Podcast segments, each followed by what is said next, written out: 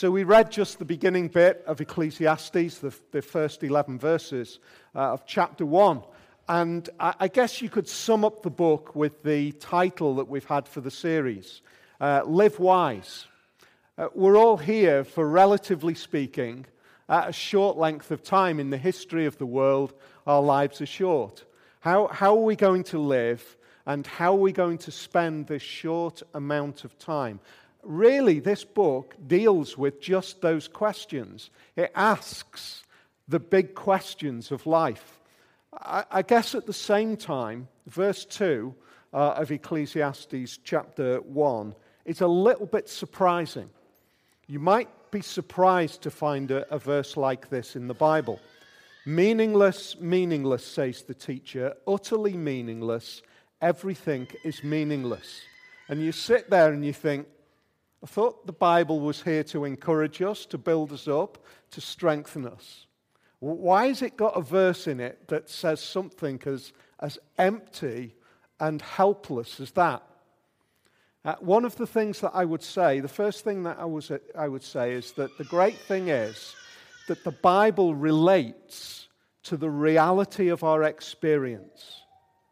It, it speaks into where we often truly are.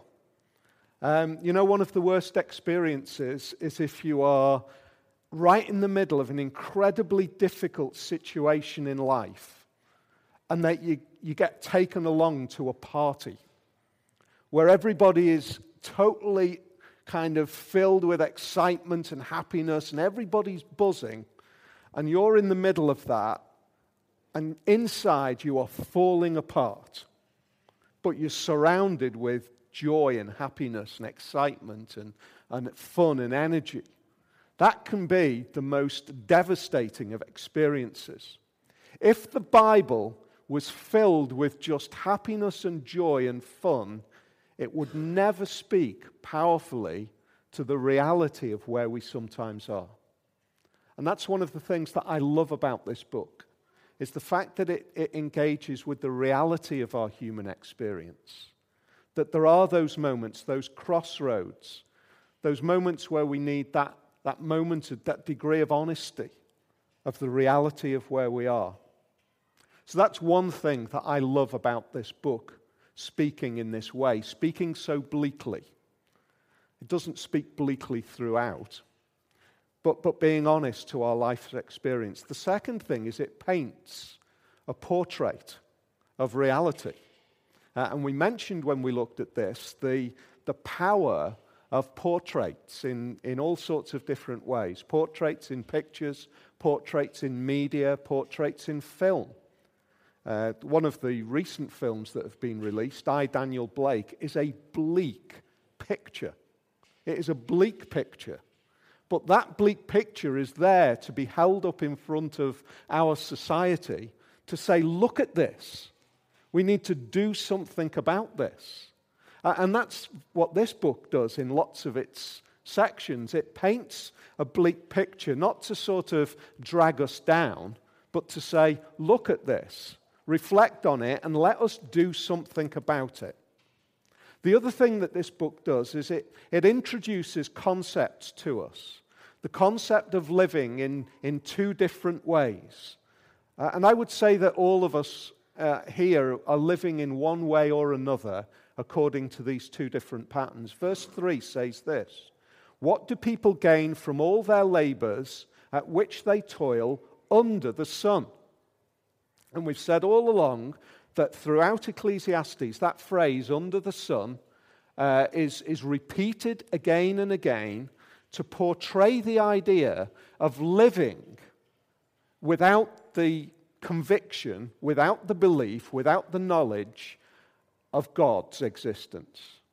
It's saying, I'm living just in this life. This world is all that there is. And this under the sun picture it is this way of describing life, pretending or living or believing convinced that God doesn't exist. It is a life devoid of God.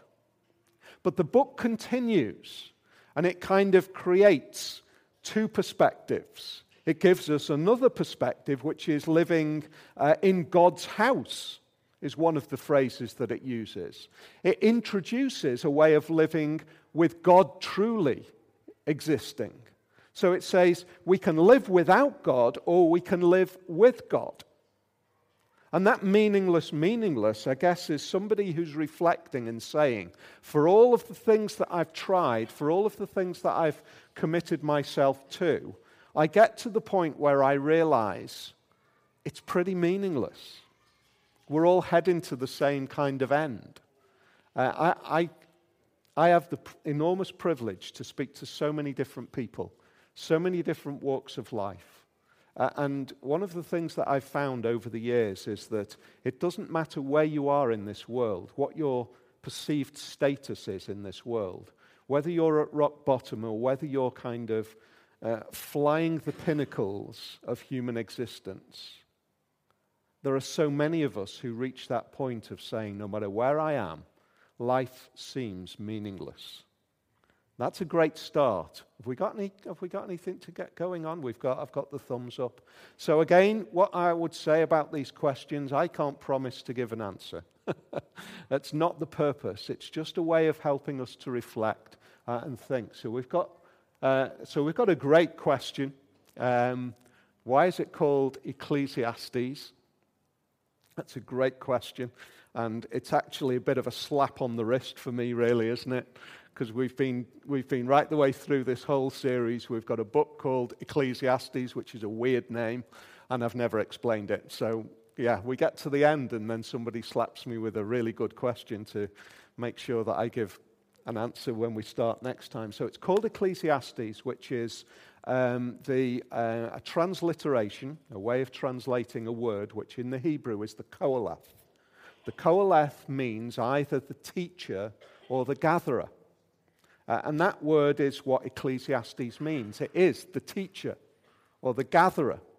Uh, and I guess that um, if you think about the word Ecclesiastes, uh, the gathering, it's where we get the, the idea of ecclesia the idea of the church, the gathering. So it's got those two kind of ideas. The gathering, the teacher is gathering different thoughts, gathering different ideas, and he's bringing them together and he's teaching through them. So that's where it comes from. It's, it's the uh, ecclesiasticus, the, the gathering or the teaching. Um, so uh, that it? Or we got, what's the difference between a wise person and a fool? I think the teacher is trying to push that button with all of us and, and, is trying to push us into looking at life and saying, What do you think? Kind of throwing up this world in front of us and saying, Look at this. He's reflecting in lots of different ways. There's a verse in, in the Bible which says, uh, The fool has said in his heart, There is no God. Well, that's a really that's a kind of, in lots of ways, that's a summary of what the teacher is trying to present to us. He's trying to say, look at the way we live, look at the experiences of our human existence, look at the way we respond in different situations, the, the moments of emptiness and meaninglessness. And he's saying, can we live, can we truly live with the idea of no God? And he, he would say, No, we can't. There's, there's got to be that answer that there is that reality of God. Now, now, I guess that that's quite interesting because it's a very different idea. It's a very different, different definition of fool or wise than what we would naturally tend to think about, isn't it? I guess many of us would think it's pretty foolish to believe in God. Uh, and yet the New Testament talks about the idea that through fools, God is confounding the wise. He's saying, actually, the Christian message is not really complex, it's not really confused, it's very simple. We can gather it, we can, we can understand it. It is the true reality of God, the existence of God, and the presence of God in the world in Jesus. That, that's the message. Now, that is foolishness to some, but it is wisdom to those who believe. So, in a way, it's kind of turning our wisdom and our foolishness upside down. So there's a lot of continuation through the Bible of the idea of foolishness and wisdom. Uh, and in a way, the, the book of Ecclesiastes is starting us on that journey. What is foolishness? According to the teacher, according to Ecclesiastes, it's to deny that God is truly there. It's to live as though he doesn't exist. Uh, wisdom is to live a life in the light of the existence of God. So that's, uh, that's a great start. We'll, we'll, we'll crack on. That's good.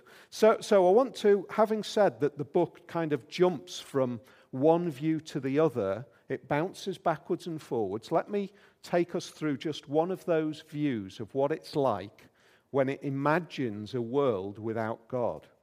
It's an example of living under the sun. I find this amazing in terms of its relevance today.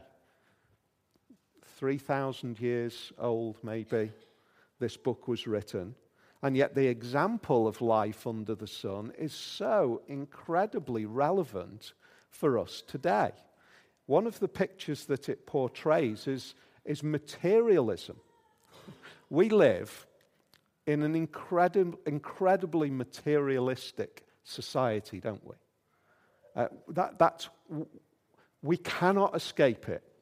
Uh, it. It's daft to sort of stand here and say, fight against materialism. We can't escape it.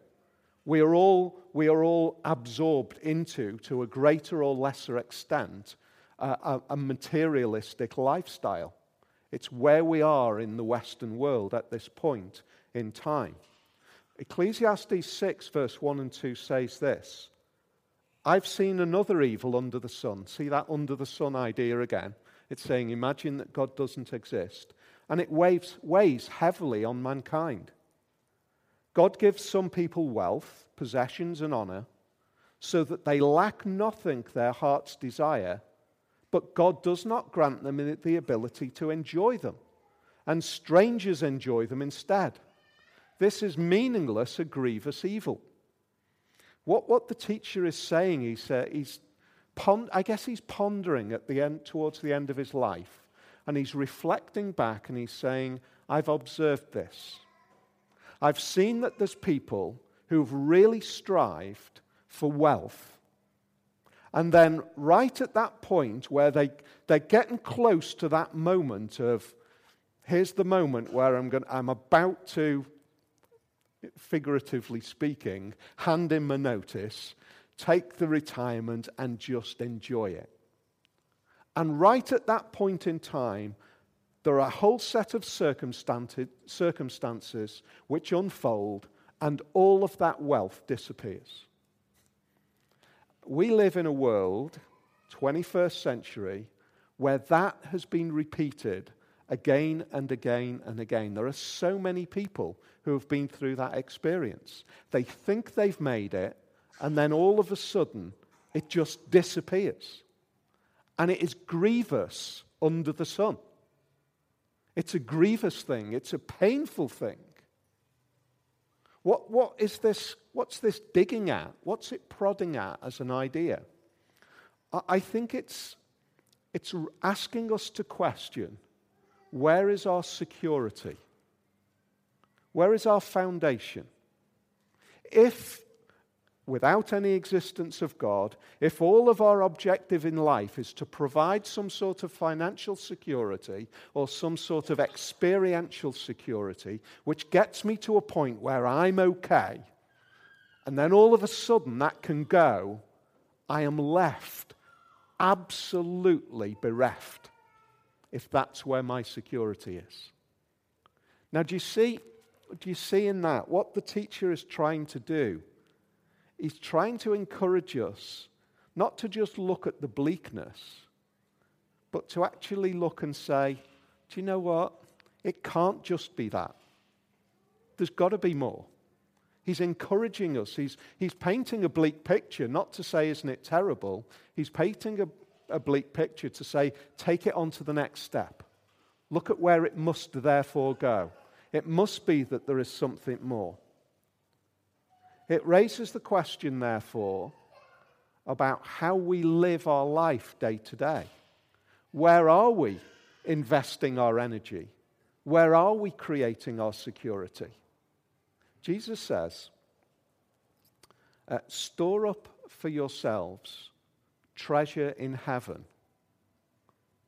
where rust does not tarnish and moth does not destroy.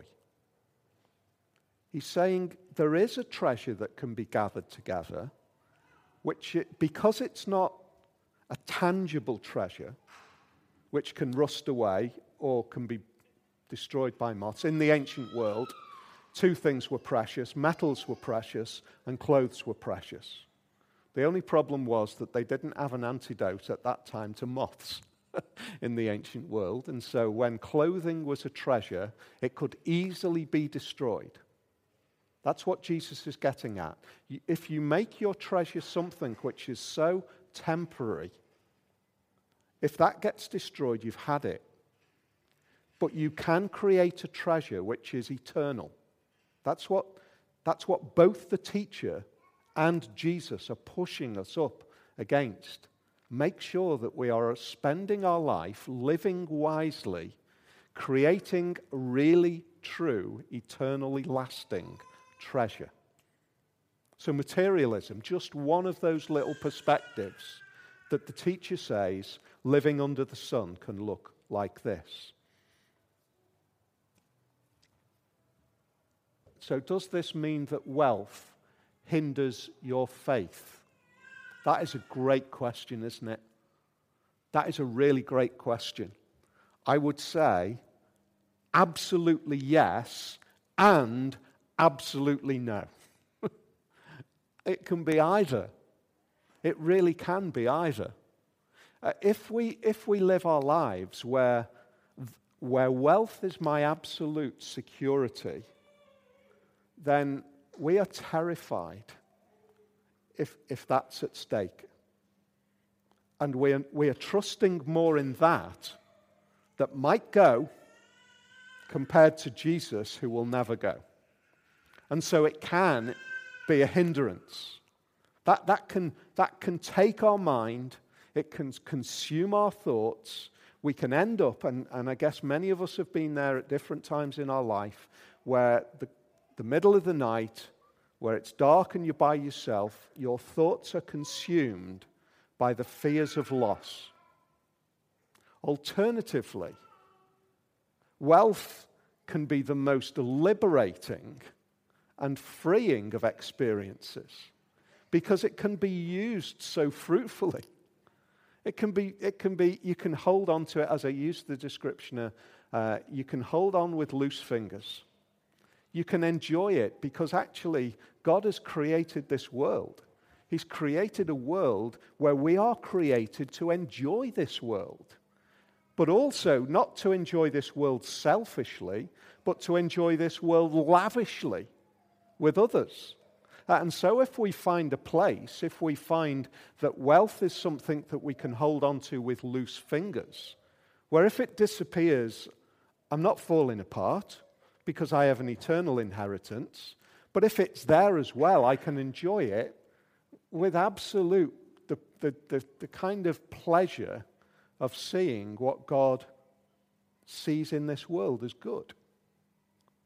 But what God sees in this world as good is not selfishness. It's not me, me and everybody else can go swivel. It's, it's me and my generosity and my kindness? And can I make the world a better place? A world which reflects God's kingdom more by living with what He has given me. What, what do treasure in heaven look like? Can we experience them under the sun? Wow. I, great when you get just thrown questions because that is such, that is brilliant. What does treasure look like? I think we get little tastes of what true treasure is in this world. Little moments. And where does most of our enjoyment come from? if we reflect back and we think, what is true treasure in this world?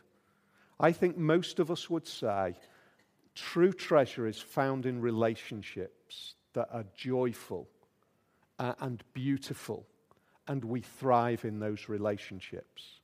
That, that's true treasure, isn't it? Now, now, what treasure in heaven looks like, uh, and this is the, the, the sad perspective to relationships, is that relationships end one way or another. They never last in this world. But what does, can, can we experience a treasure in heaven? Well, the experience that we're building up and the treasure that we're building up is a relationship with God. That's what heaven is about. And that doesn't mean that it's kind of floating on a cloud playing a harp wearing a towel. It's about a world which is perfectly formed and is beautiful once again, where God dwells again with his people, and we are in great relationship, where tears are wiped away, where pain is gone, where suffering is ended, and we enjoy each other and we enjoy God. Then, that's treasure. So, can we experience them now? Well, Jesus said, My kingdom is to come, and my kingdom is, is here as well. So it's both of those things. It's there now. Some of the most privileged and cherished moments in my life have been the, the treasure of relationship with God's people. They've been really special moments in life, the treasure that I have with family and all of that kind of thing, but the treasure with God's people. Can we see, can we get a little glimpse of it now? Yes. The treasure that we can get now is a little glimpse. We can get a little glimpse of what it might be like in a world where we are perfectly healed. There are moments where God intervenes and brings amazing interventions in our lives. It doesn't last forever, but there are moments where God deals with us in incredible ways, and we feel an, a, a moment of a treasure of being living in a world without tears and without pain.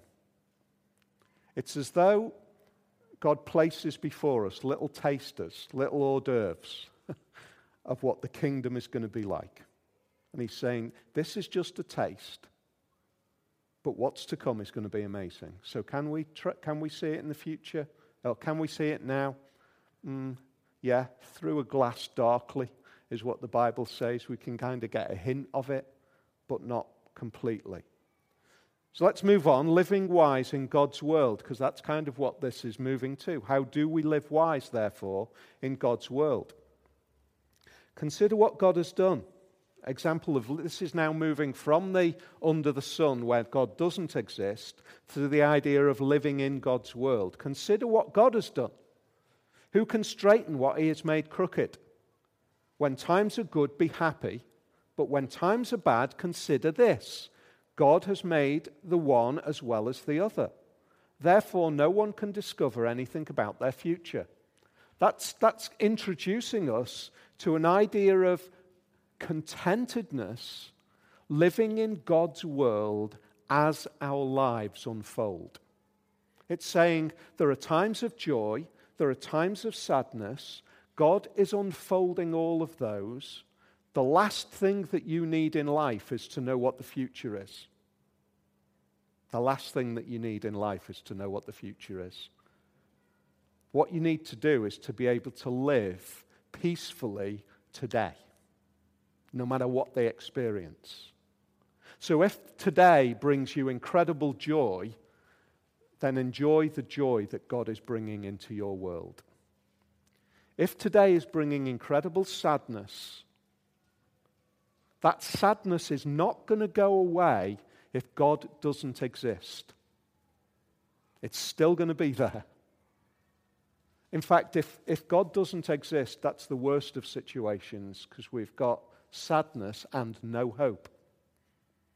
But if we've got God in the middle of sadness, then we've got hope. Now, I guess the question that unfolds from that is saying, what imagine not only if God is out there, What would it be like if God inhabited our world? That's what Ecclesiastes is taking us on a journey towards, because it is a book in the Bible, which is telling a big story. It's taking us to a point where we see God present with us in Jesus. There's a moment where Jesus prays and he says, I pray for them. I'm not praying for the world, but for those you have given me, for they are yours. All I have is yours, and all you have is mine. And glory has come to me through them. I will remain in the world no longer, but they are still in the world, and I am coming to you. Holy Father, protect by the power of your name, the name you gave me, so that they may be one as we are one. In the middle of the darkest of days, the greatest comfort is to know that Jesus is praying for us. He's interceding for us. Because we can't do anything, we can't change those dark days. But to know that He has come into this world and He knows the reality of our experience, and His compassion and His kindness is towards us in the middle of those tough times is breathtakingly helpful. I'll move on to the last point, and then we'll just stand up with a couple of questions at the end. So, the conclusion living in God's world. We mentioned it, I think it was last week. John Lennon's Imagine song, the kind of supposed ideal of living in a perfect world. Imagine there's no heaven, it's easy if you try, no hell be below us, above us only sky. Imagine all the people living for today. It's meant as a song of hope, and yet for me it's filled with incredible sadness. Imagine all the people living for today, because of our human nature, is only going to bring out absolute selfishness. That's, what, that's the outcome. He's painting a picture of hope. Imagine if we could live. But history tells us that we can't live like that. We just can't. Ecclesiastes concludes Now all has been heard. Here is the conclusion of the matter fear God and keep his commandments. That's not be terrified of God. It's actually saying live in awe of God. Live realizing how incredibly perfect, incredibly righteous, incredibly good, and incredibly just God is. For this is the duty of all mankind, for God will bring every deed into judgment, including every hidden thing, whether it is good or evil. That, that is just sounds horrific, and yet it's what we need in this world. It's actually saying there is justice. There is justice. That, that in, in a world which is chaotic as we see now, where, where suicidal killings seem to result in people causing devastation and getting away with things, we live in a world where God says that is not lost. There will be justice. It's what we need, and at the same time, it is our greatest hope. Because if we trust in that God now, then we're building up treasure in heaven. Let's just uh, close if there's any more. Have we got any more? Yeah. Is it good then that people experience the meaninglessness of what this world can offer in order to realize that it is only God who can give meaning in our lives. Is it good? Well, is it good? I, I would never say that it's good for us to experience meaninglessness. And yet, at the same time, it is good, if that makes sense. It, it, you can't, it's impossible to say, we should never say, it's wrong to say, I'm glad that you're going through that really tough time. But I want somebody to walk alongside me, in this case, the teacher, to, to help me to reflect on those experiences in my life. where, where it seems meaningless. I want to walk alongside the teacher so that the teacher portrays that in front of me and helps me to look somewhere else. Because those moments of emptiness, they are consuming. That they eat us, eat away at us. That, that we're not liberated from them if we keep looking at them. We need to be taken somewhere more. Uh, and so, is it good that we experience it? If finally it takes us to look to God, then, then it's got to be good, hasn't it? If it takes our eyes somewhere else, then that's good. If it consumes us downwards, spiral, spiral, spiral downwards, we're in trouble.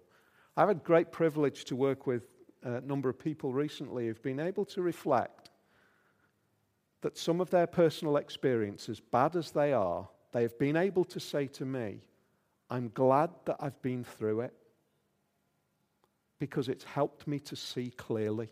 That is not me saying it. I'm not saying it's good for you to go through that. It is them saying to me, that was terrible, but I'm glad I've been through it because now I see clearly. I'm not saying it's good, therefore, they're saying it's good. Uh, uh, hopefully that, that helps. Maybe just one more? Have we got loads, Martin? No. Right. Does it not seem meaningless that potentially most of God's creation won't ever experience what the Bible says is the true meaning of life? I guess what's behind that is the idea that, the, that there will be many people who won't know about the potential of the hope of life. Let, let me answer that in two ways. Number one, I don't know, I don't understand what God will do with many people who have never heard about his son. It seems to me, if we read part of Romans, it seems to me that there is something which God looks at in the absence of the knowledge of his son. But that's God's business. I don't know. I ain't got a clue. What I do know is that having been told about his son, then we have to respond. That seems to me to be the only way in which I can answer that. I, I, honestly don't know. What I do know is that God is kind and God is just and God is wise, way beyond any wisdom that I've got. So there are many things that I've just got to say, I've got to leave it with you. But I do know that He says, Now you do know about my son. Now you do know about storing up riches in heaven. Start doing it. just as Nike says, just do it. It's, it's a phrase, isn't it? But there's a lot underneath that. There are times when we've just got to do things, just got to start the journey. We've got to take the step because now we've seen it. I, I hope that's been helpful as a conclusion to the book. We're back to normal next Sunday. Hope you can make it and we're starting our new series. We're, we're beginning the journey through Easter. Uh, so we're going to be spending four weeks looking at the message of Easter. Uh, and really, the teacher has prepared us because we want to see God. And Easter is where we see God.